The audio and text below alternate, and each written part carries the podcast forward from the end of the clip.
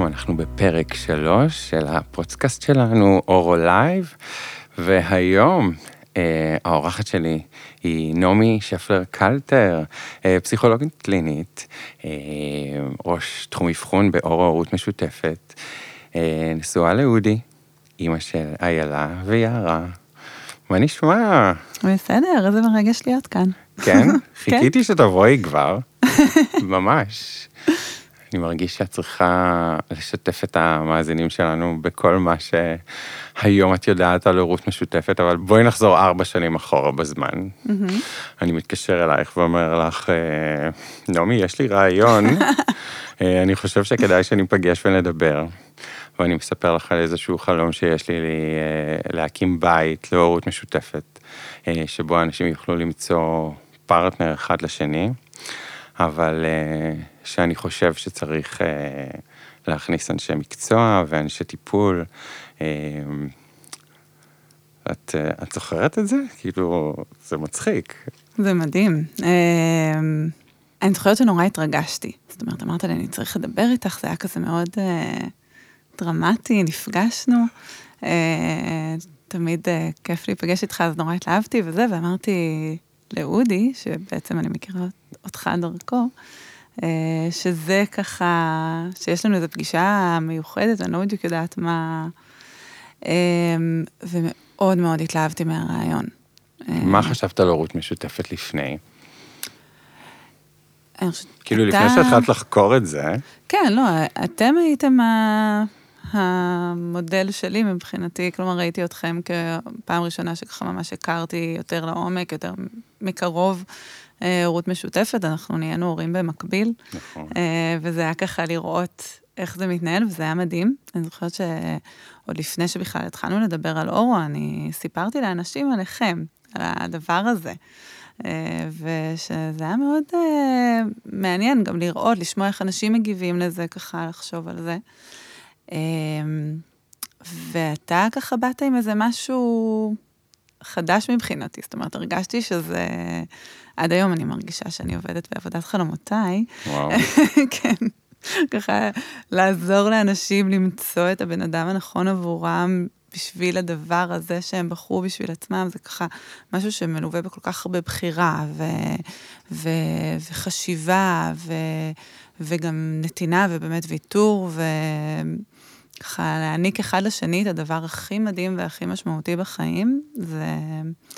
ושאנחנו ככה מלווים את כל התהליך הזה מהצד, נותנים מצד אחד את ההיכרות היותר מעמיקה ומהצד השני את התמיכה ואת העין המקצועית, זה באמת אה, קומבינציה שהיא מדהימה, ואני חושבת שגם נורא התלהבתי מהיכולת להיות שם מהרגע הראשון ויחד איתכם לבנות את זה, וממש לחשוב מה אנחנו רוצים אה, אז קודם כל נזכיר את מיכל, המהממת שלנו, אה, מיכל גורן, אה, פסיכולוגית תעסוקתית, שהצטרפה אלינו ויהיה לה פה גם פרק משלה, אבל היא גם אה, חלק מצוות האבחון שלנו, ובעצם יצאתם לחקור, יצאתם mm-hmm. להבין, ספרי לי, מה, מה, מה היה לכם חשוב להבין לפני, ש...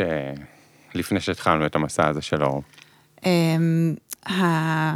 מיכל נכנסה כשהיא הייתה בדרום אמריקה, התקשרתי אליה, אמרתי לה, תקשיבי, את לא מבינה, ומיד זה היה ברור שאנחנו עושות את זה ביחד, וזה התחיל לא בטלפון. ידעתי, לא ידעתי שהיא הייתה בחו"ל. אמיתי, אמיתי, כן? הייתה בטיול של אה, unknown כזה, מתי הם חוזרים, ואני התקשרתי, זה היה כזה, בואי לארץ. אמ, ו... התחלנו באמת ככה, זאת אומרת, אני ומיכל, שתינו פסיכולוגיות, כל אחת מתחום קצת אה, שונה, ושתינו גם עבדנו ביחד, וממש כל אחת הביאה את החלק שלה למה בעצם אנחנו עושים כאן. ממש בנינו את התהליך הזה אה, מאפס. השלב הראשון היה להתחיל לחקור, לחפש אם יש מודלים דומים, אה, הסתכלנו על כל מיני תהליכים של אבחון שעושים ל... להורות, לאימוץ, לפונדקאות, ככה, כדי לנסות ככה לקבל רעיונות, אבל הרגשנו ששום דבר לא ממש מדויק לנו, כי זה מאוד אחרת. זאת אומרת, אנחנו מצד אחד בונים כאן משהו של, שהוא לא רומנטי, זה לא, זה לא אהבה ממבט ראשון, זה לא, לא. חתונה ממבט ראשון. אה, ומצד שני, אה, אנחנו כן בונים כאן אה, אנשים שצריכים לחיות כל החיים ביחד במערכת היחסים הכי משמעותית שתהיה להם. ואין פה, אין, אין פה גירושים, זאת אומרת, זה, זה, זה, זה for life. אה, אז ממש ככה רצינו מצד אחד להבין מה אנחנו מחפשים, מה זה הפרטנר, ה... השלב הראשון היה לבנות את השפה. איך קוראים לאנשים שנמצאים כאן? הם פרטנרים, הם שותפים, הם בני זוג, הם... איך אנחנו בכלל ממש בנינו אה, סמנטית את, ה, את המושגים שאנחנו משתמשים בהם. אה, ואחר כך ממש לחשוב מה אנחנו רוצים להבין על האנשים, מה, איך אפשר לעשות את ההתאמות בצורה הטובה ביותר. איך אנחנו, איזה כלים מקצועיים שלנו מהעולם הפסיכולוגי, שלי כפסיכולוגית קלינית, שלה כפסיכולוגית תעסוקתית, מה אנחנו בעצם רוצות לגלות על האנשים האלה, כדי לעזור להם אחר כך להבין מה הם רוצים, מה הם צריכים. זה לא תמיד אותו דבר, אבל... כן, ברוב המקרים זה לא אותו דבר. יש איזושהי יסיקה. אה, ובאמת אה, ממש לבנות את התהליך הזה, לבנות את כל מה שאנחנו מחפשים ורוצים לדעת. תגידי, היי, עכשיו, אחרי שכבר פגשת כל כך הרבה אנשים, מאות של אנשים, אה, מה הפחד הכי גדול של מי שנכנס לתהליך הזה? והאם יש הבדל בין גברים לנשים? אמ,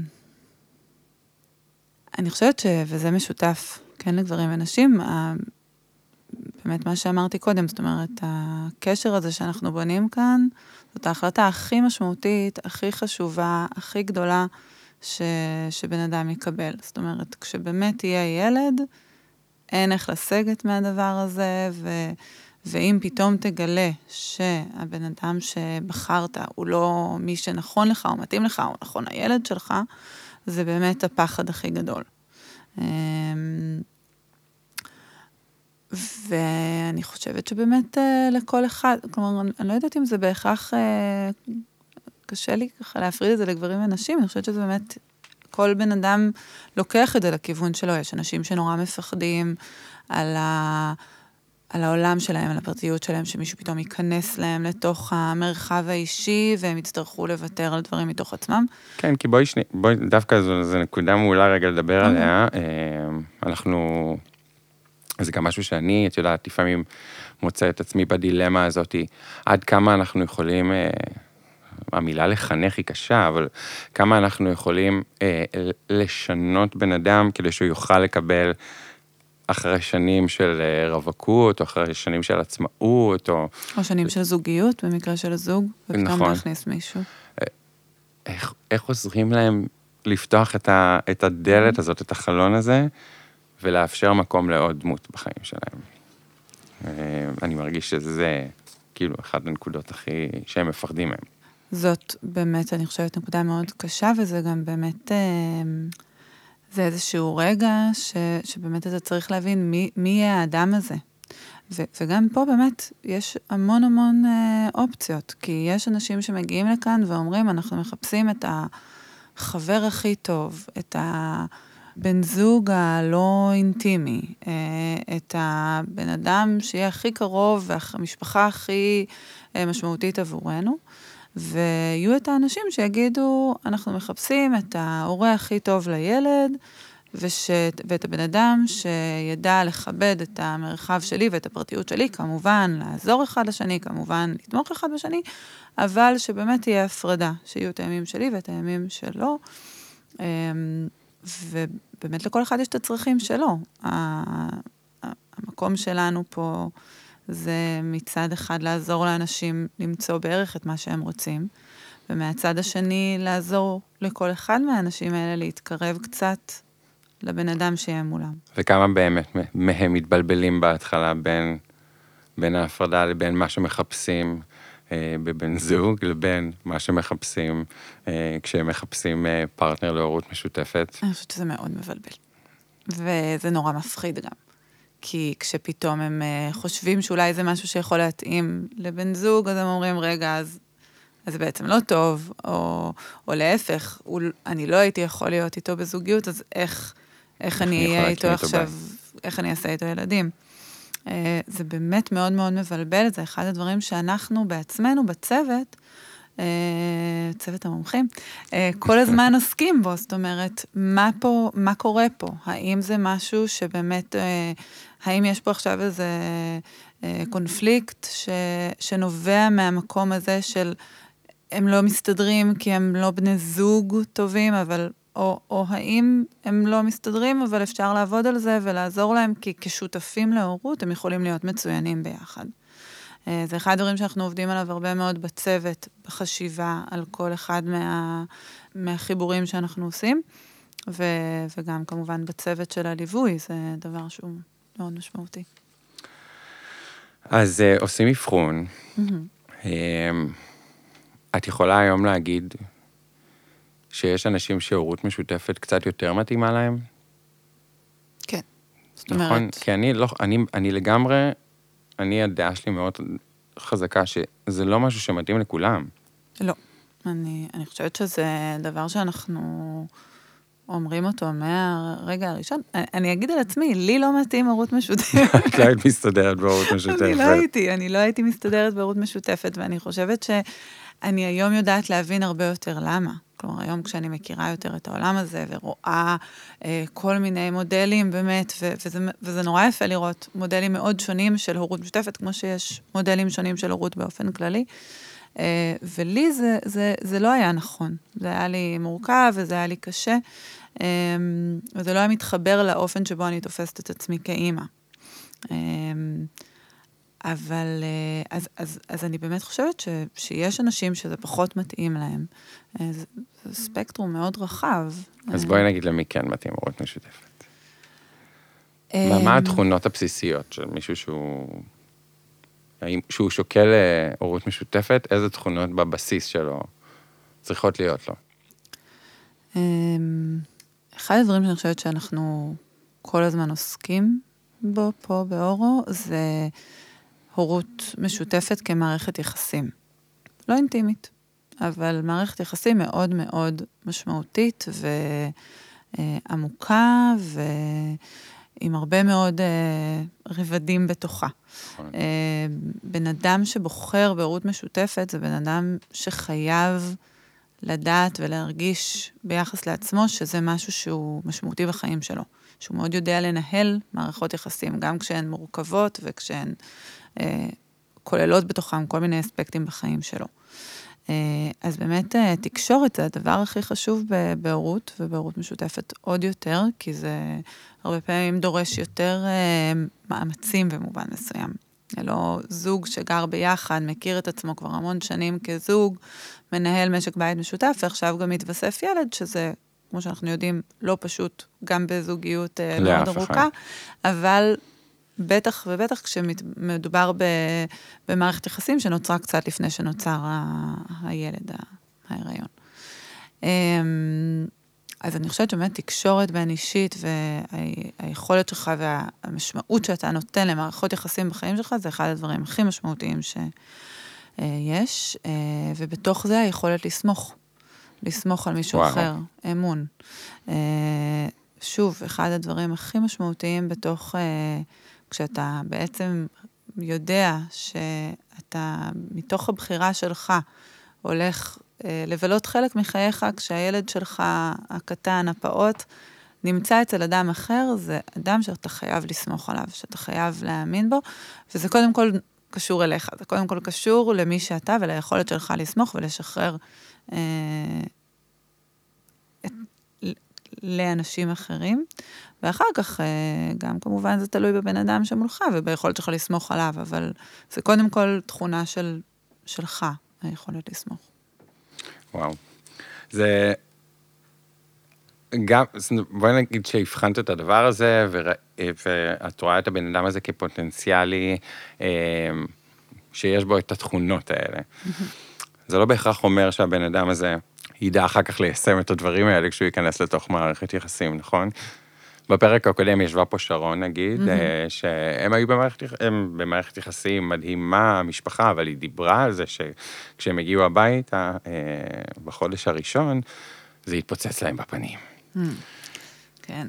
תראה, אה, להפוך להורה, זה השינוי הכי דרמטי שקורה לנו אולי מאז שאנחנו נולדים, זאת אומרת, כן, אין, ממש. אין מפץ גדול יותר, אני, בחוויה שלי לפחות. ו... כלומר, המעבר הזה להורות הוא, הוא כל כך דרמטי. אה, וזה מטלטל באמת כל דבר בחיים, זה מטלטל את התפיסה העצמית שלך, זה מטלטל את החוויה הזוגית, זה כמובן מטלטל גם מערכות יחסים, בטח כשהם שוב עם איזשהו אה, בסיס שהוא, לא, לא יודעת אם, אני לא חושבת שחלש זה הדבר הנכון להגיד, אבל שאולי הוא פחות התבסס. זאת אומרת, פחות העמיק בתקופה ש, שהייתה, כי זה הרבה פעמים באמת קשרים שמבוססים על אה, תקופה קצרה או על היכרות יותר שטחית בהתחלה.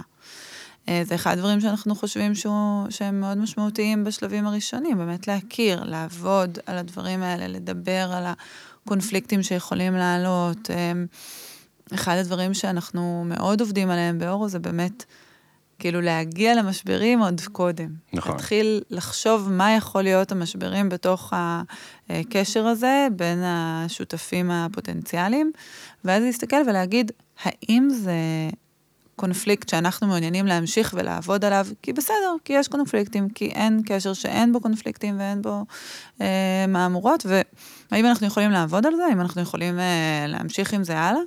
ואז באמת לעשות לזה איזשהו עיבוד, כבר לתת את הכלים לפעם הבאה שזה יקרה.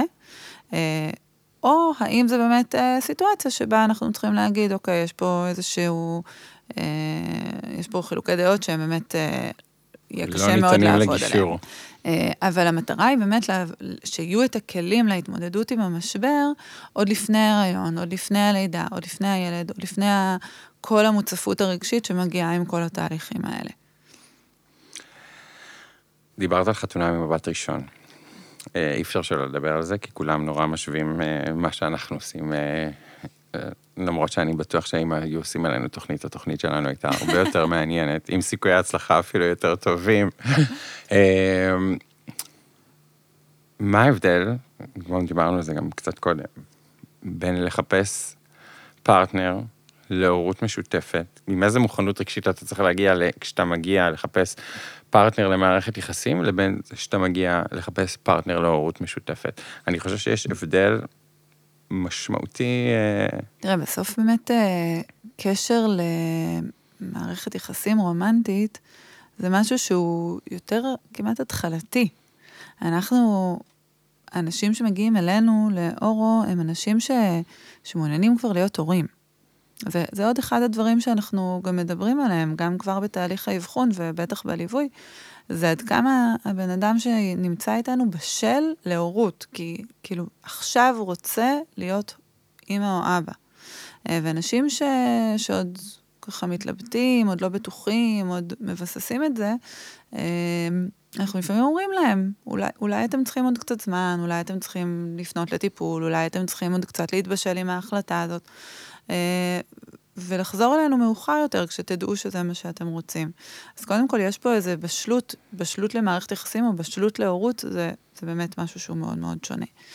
אה, אני חושבת שגם באמת אה, אתה צריך להבין מה אתה מחפש בבן זוג, לעומת מה אתה מחפש בהור, באבא או אימא הפוטנציאליים שאתה מחפש לילד שלך. יש חפיפה, לא, לא, לא, כלומר, יש לא מעט חפיפה, אבל יש גם הרבה מאוד דברים שהם שונים. ו- ויש גם הרבה דברים שאתה יכול לוותר עליהם, או לשים אותם ב- בחשיבות פחותה. אה, כשאתה מחפש את זה או את זה, זאת אומרת, כן. דברים משתנים. אה, אז זה באמת אה, חיפוש של מישהו אחר, אנחנו עובדים על זה מאוד קשה כדי באמת לעזור לאנשים שנמצאים אצלנו לעשות את ההבחנה הזאת. להבין מה הדברים שאולי היו חשובים להם. כלומר, הדבר הכי בנאלי זה להגיד, אוקיי, אה, מבחינה פיזית צריך להימשך, אה, דברים כאלה. זה, זה, לא, זה לא לגמרי פשוט, כי, כי לפעמים יש גם איזה משהו פיזי בלחפש אה, אבא או אימא ל... יש, אנשים כלומר- נותנים משקל מאוד גדול לגנטיקה. אה, משקל ואפשר להבין את זה. נכון. כן, לא, תודי שאנחנו נתקלים פה בדברים. אה, כן, אבל יש לכל אחד את הסדר עדיפויות של מה שחשוב לו. נכון, וזה, וזה בסדר, זה בסדר גמור. זאת אומרת, אתה כן צריך להרגיש בנוח עם הבחירה ועם ההחלטה שאתה מקבל, ושזה יהיה אה, נכון לך ומתאים לך. למרות שאני מרגיש שמי ש... מי שבאמת מחפש פרטנר להורות, אבל באמת, שם את כל המשתנים הפחות חשובים בעיניי אה, בצד קצת, אה, עושה את זה מאוד מהר, מצליח לעשות את זה מאוד מהר. נכון, אני חושבת שזה חלק מה, מהבשלות לתהליך והיכולת, אה, ו, ואגב, אני, אני כן אגיד, כלומר, אני חושבת שהתעדוף בסוף הוא, הוא אישי, ויש אנשים שיגידו, תראה, אני, אם יש מישהו מולי שאני לא מרגיש ש, שאני אוהבת איך שהוא נראה, לא, לא משיכה, אבל שנעים לי איך שהוא נראה, זה חשוב לי. אז זה בסדר שזה חשוב. השאלה אם עשית את התהליך על הבחירה הזאתי, והבנת ש... ש, שזה סדר העדיפויות שלך, ושזה סדר העדיפויות שלך להורות משותפת, לאבא של הילדים שלך. זה, זה בסדר גמור, כל אחד יש לו את הבחירות שלו, וזה לא התפקיד שלנו לעשות את הבחירות האלה לבן נכון, אדם. אנחנו גם לא יכולים, נכון, הם גם לא נותנים לנו. מאפשרים לנו באמת. אבל, אה, אבל זה כן, אחד הדברים שאני חושבת שאנחנו מנסים לתת, זה לתת לאנשים את הכלים לקבל את ההחלטות מתוך מחשבה ומתוך תהליך אה, מודע ומושכל שהם עושים פה, ביחד איתנו. בואי נדבר רגע על טיפול. וזו שאלה שמן הסתם מצחיק שאני שואל אה, אשת טיפול, אבל אה, יש כל מיני גורמים בחוץ שאת יודעת, קצת ציניים למה שאנחנו עושים פה, בסדר? אומרים אה, מה צריך פסיכולוגים, מה צריך ליווי, או שאתה יודע מה שאתה רוצה, או שאתה לא יודע מה שאתה רוצה, וכל הדבר הזה אה, הוא בולשיט.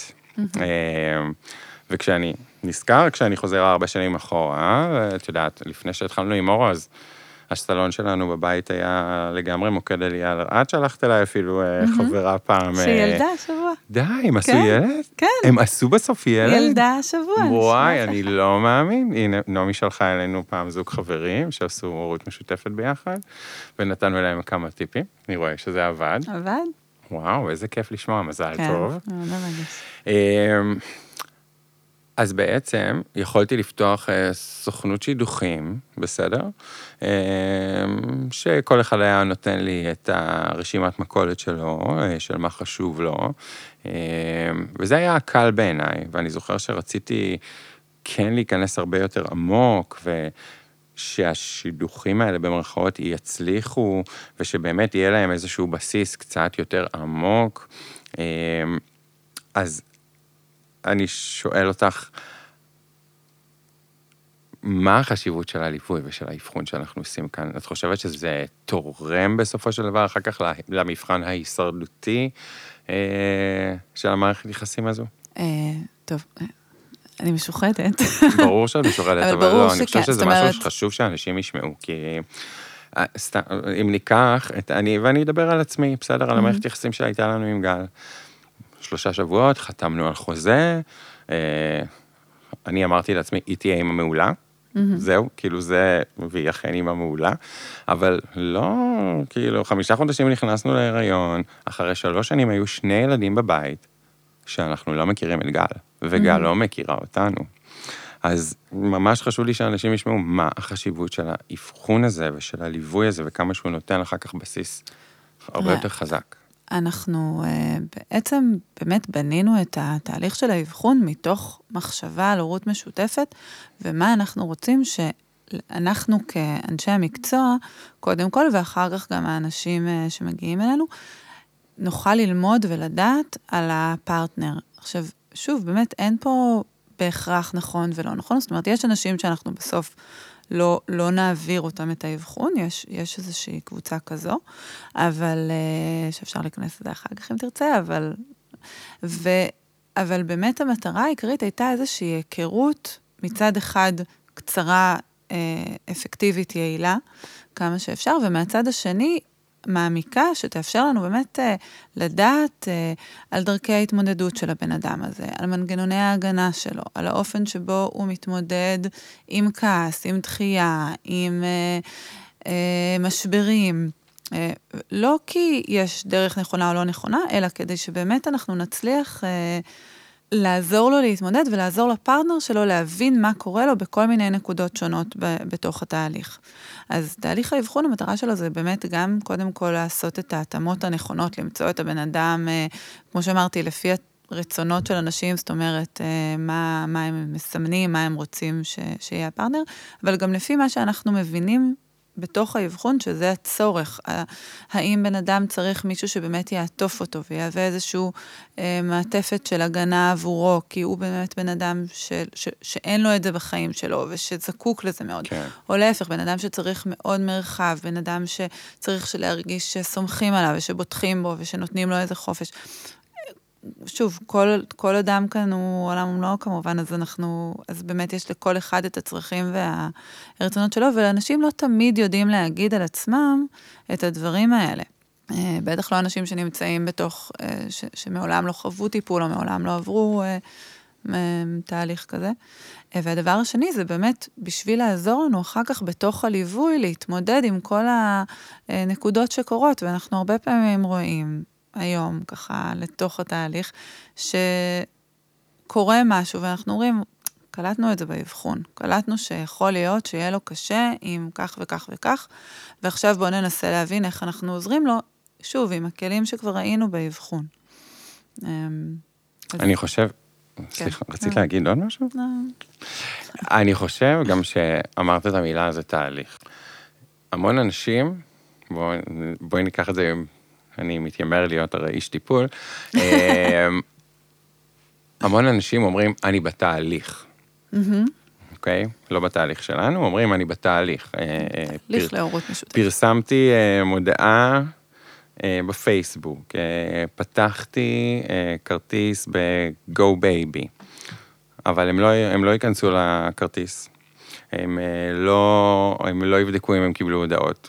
את, מי כמוך יודעת שיש. אנשים ששילמו לנו כסף, שלחנו להם את השלב הראשון אה, של האבחון, והם נעלמו.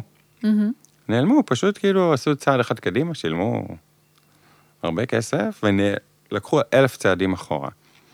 מה זה התהליך הזה, כשאנשים אומרים, אני בתהליך, אבל בעצם לא עושים כלום? אני חושבת שאנחנו באמת אה, רואים ש... הבחירה בהורות משותפת היא בחירה שהיא בחירה לא, לא, לא פשוטה.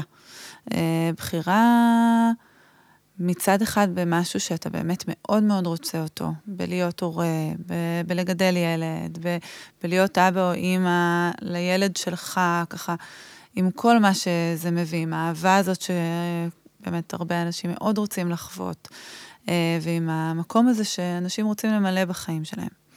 אה, ומצד שני, זה מלווה גם בהרבה ויתורים. אה, ויתור על אולי אה, לעשות אה, ילדים בדרך הקונבנציונלית, אה, או לעשות... ויתור על החלום, כלומר. ויתור על החלום, ה-2.4 ילדים וכלב. אה, כן, ויתור על, ה, על מה שגדלנו בתוכו, על הקונבנציה שכולנו מחזיקים בראש שלנו אה, במידה מסוימת. אה, ויתור על אה, החופש כי להיות רווק או להיות אה, זוג שבלי ילדים, להיות בלי ילדים זה הרבה מאוד חופש, אנחנו יודעים את זה. נכון. אנחנו זוכרים שפעם היה לנו חופש כזה. אז יש פה הרבה ויתורים, והדבר הנוסף זה שזה נורא מפחיד. ויש אנשים שזה, לא יש אנשים, כל האנשים זה מפחיד אותם, אבל יש אנשים שגם הפחד משתק, ואז הרבה פעמים הבחירה להגיד, אני בתהליך, הנה, עשיתי את הדבר הזה, אבל מצד שני, ללכת אחורה. זה, זה בדיוק המנגנון הגנה הזה של מצד אחד אני כאילו רוצה, ומצד שני אני לא, רגל פה, רגל שם כזה. אמ, והנה, אי אפשר להגיד שאני לא עושה שום דבר, כי עובדה שאני שילמתי עכשיו הרבה כסף לאורו, אבל בעצם לא מספיק להתחייב לזה, כי אני מפחד, כי אני לא באמת יודע שזה מה שאני רוצה. אה, וזה דבר שאנחנו גם מאוד עובדים איתו. הפחד הזה הוא, הוא הגיוני, הוא לגיטימי. הוא לגיטימי. אבל ואז אני אגיד, ואז אני אגיד שבעצם, שכבר התחלת את התהליך והנעת וסיימת את האבחון והתחלת להיפגש עם אנשים, עם, בין, בין אם אתה גבר אז אתה נפגש עם uh, נשים, ואם את אישה אז אתה נפגש, אז אני נפגשת עם גברים, אבל קורה משהו כשאתה מתחיל להיפגש, כשאתה מתחיל לעשות, כשאתה מתחייב, בין אם אתה עושה את זה דרך חברה או בין אם אתה עושה את זה לבד, אז גם משהו בך מתבגר לתוך התהליך הזה, אני חושב, בצורה אה, הרבה יותר מהירה. אתה מתחיל להבין פתאום מי מתאים לך, עם מי אתה מסתדר יותר טוב, מי גורם לך לאט, מי גורם לך לדאון, עם מי אתה חושב שיש לך חיבור. ואז הם, כשהם מגיעים כבר לבחירה, אני חושב יש, שהם עברו איזשהו תהליך גם רגשי, ואז כשהם מגיעים מה שנקרא לזמן העסקה, הם מגיעים אליה, אליה ב... ממקום הרבה יותר שלם ורגוע. גובש. ואני דווקא, אני דווקא, טוב, גם אני משוחד, אבל אני חושב שהטיפול הזה, כשהם עושים את הכל תוך כדי טיפול, אה, גורם להם להגיע גם למה שנקרא לכניסה להיריון אחר כך, בצורה הרבה יותר מגובשת כ... כצוות. Mm-hmm. אין ספק, זאת אומרת, אני חושבת שבאמת אה, אנשים... אחד הדברים שאנחנו אומרים בתהליך האבחון, אנחנו ככה נגיד למשל שואלים, מה, מה הדברים שאתה מחפש בפרטנר? שאלה הכי בסיסית. אמ, ואני תמיד אומרת, וככה אנחנו תמיד מדברים על זה, שהרבה פעמים אנשים בשלב הראשון לא כל כך יודעים מה הם מחפשים. אומרים, אה, אני לא יודע, אני רוצה ככה, אני רוצה זה, זה הרבה פעמים באמת מתייחס לתכונות אה, פיזיות או למיקום גיאוגרפי. אה, ואני תמיד אומרת, אה, טוב, אתם תראו שתוך כדי שתפגשו אנשים, אתם תלמדו על עצמכם, אה, בין אם זה כי יהיו דברים שמאוד ילהיבו אתכם, או דברים שמאוד יטרידו אתכם, אתם תלמדו מה הדברים שיותר חשובים לכם ומה הדברים שפחות. זאת אומרת, מעצם נכון. ההתמודדות הזאת. ושזה דבר שאנחנו גם כל הזמן, לכן אנחנו כל הזמן מבקשים את המשוב. זאת אומרת, להבין איך היה, מה היה, אתה לא מעוניין להיפגש איתו, בסדר גמור, אבל למה? היית רוצה להיפגש והוא לא רוצה, אבל אתה כן היית רוצה? למה? מה, כל הזמן אנחנו נשאל וננסה לחקור ולהבין, ולהבין מה עומד שם מאחורי ההתלהבות או חוסר ההתלהבות, כדי ללמוד ולפתח יותר את הפרופיל של האדם שנמצא מולנו. ואת הפרופיל של מה שהוא מחפש. ואת ההתאמות שנכונות לו, כן. אנחנו עוד כמה שנים, mm-hmm. אה, נכתוב ספרים על הורות משותפת, לא? יש מצב. אה? לא? אה, נראה לי שכן, זאת אומרת, אני חושבת שהעולם הזה צומח וגדל. אני חושב שכבר עשינו שינוי, כאילו, אני מרגיש שאנשים... תראי נגיד מי הקהל שהיה פה אלינו לפני שנתיים, יש איזשהו שינוי מגמתי גם בגילאים, אני חושב של נשים, ש... בוחרות בהורות הזו, וואלה, יש לנו לקוחה היום בת 33 ו-30, mm-hmm. כאילו, זה נורא צעיר. אלו נשים צעירות אה, שאומרות, זה המודל של סטרייטים, סטרייטים שאומרים, וואלה, סטרייטים גברים, גם mm-hmm. אני, אני לא מחכה יותר, כאילו, אני רוצה עכשיו להיות אבא, ואם זו הדרך, בוא נעשה לא את זה ככה. לא רק אני לא מחכה, אני חושבת שיותר ויותר אנחנו רואים אנשים שאומרים, אני בוחר בדרך הזאת, לא כי אין לי אופציה אחרת, או כי אני לא מחכה לאופציה, אלא כי זאת האופציה שהכי מתאימה עבורי. אה, ואני חושבת שזה השינוי המשמעותי. זאת אומרת, כמו שאני למשל יכולה באמת להגיד על עצמי, לי זה פחות מתאים, יש אנשים שאומרים, וואו, זה כאילו, זה המודל עבורי. אני, אני, אני חושבת שאנחנו יותר ויותר שומעים אנשים שאומרים, אף פעם לא התחברתי למבנה הזה של... אה, מונוגמיה, של uh, זוגיות והורות, אני חושב שהרבה יותר נכון להפריד את זה. Uh, ובאמת, לא פעם אנחנו שומעים פה אנשים שאומרים, ככה אני דמיינתי את עצמי, רק לא ידעתי שזה קיים, ופתאום כששמעתי עליכם, או שמעתי על מישהו אחר, וזה גם, אני חושבת, יותר ויותר נמצא במדיות השונות, אז ככה יותר נחשפים לזה אנשים, אומרים, וואו, זה, זה בול בשבילי, זה הדבר שאני רוצה. וזה מדהים. זה, זה מרגש לראות את זה.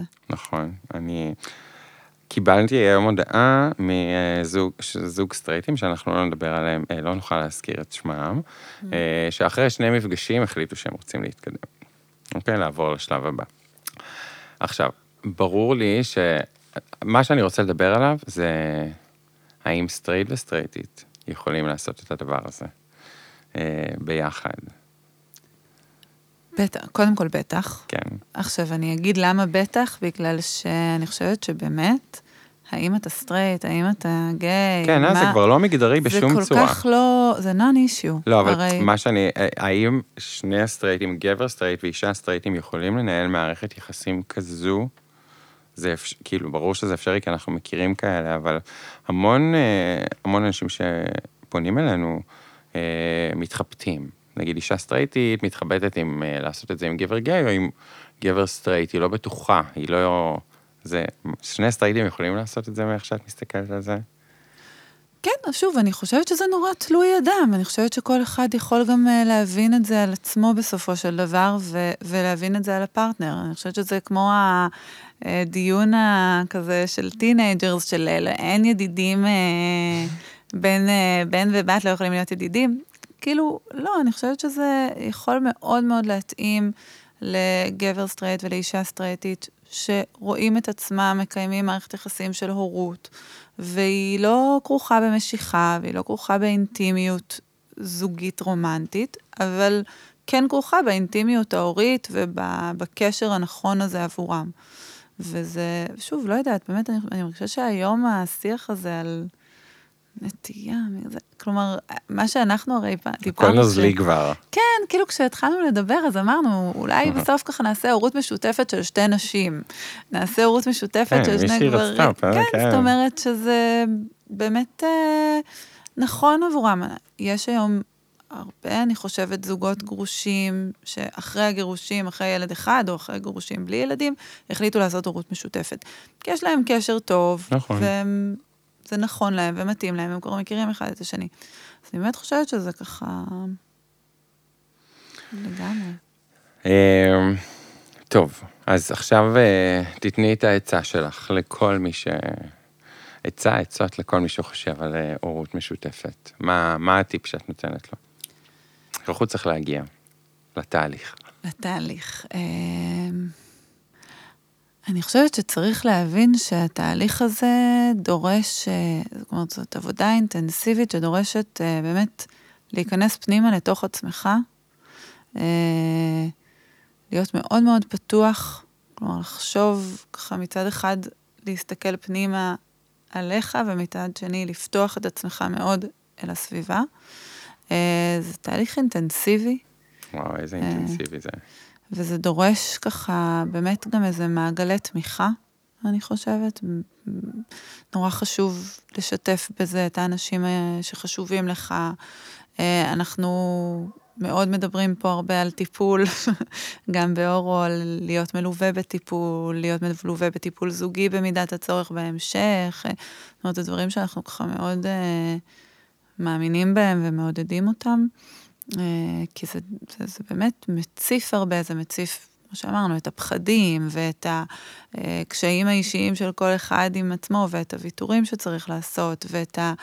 אה, גם את, כלומר, גם את התקוות ואת הציפיות המאוד, שזה, שזה גם מאוד מציף הרבה פעמים. אז באמת, אה, ככה, להיכנס פנימה, לפתוח את עצמך החוצה ולעטוף את עצמך כמה שאתה יכול. ולאפשר לעצמך אה, לתת לעצמך את מה שאתה, את מה שאתה רוצה ואת מה שאתה יכול. לאפשר לעצמך זה, זה מעולה. לא, זה מחזיר אותי למה שדיברנו מקודם, שלפעמים אנשים מתחילים, אבל אז הם לא מאפשרים לעצמם עד הסוף, אז אולי באמת אה, האיחול של לאפשר לעצמכם זה איחול אה, מאוד טוב. אה, נעמי שפלר קלטר, אני מאוד מאוד מודה לך שבאת אה, אה, לספר לנו קצת מכל מה שאת יודעת על הורות משותפת. אני אוהב אותך מאוד. ולכן, תודה רבה שהאזנתם לפרק מספר 3, ניפגש פעם הבאה. Thank you.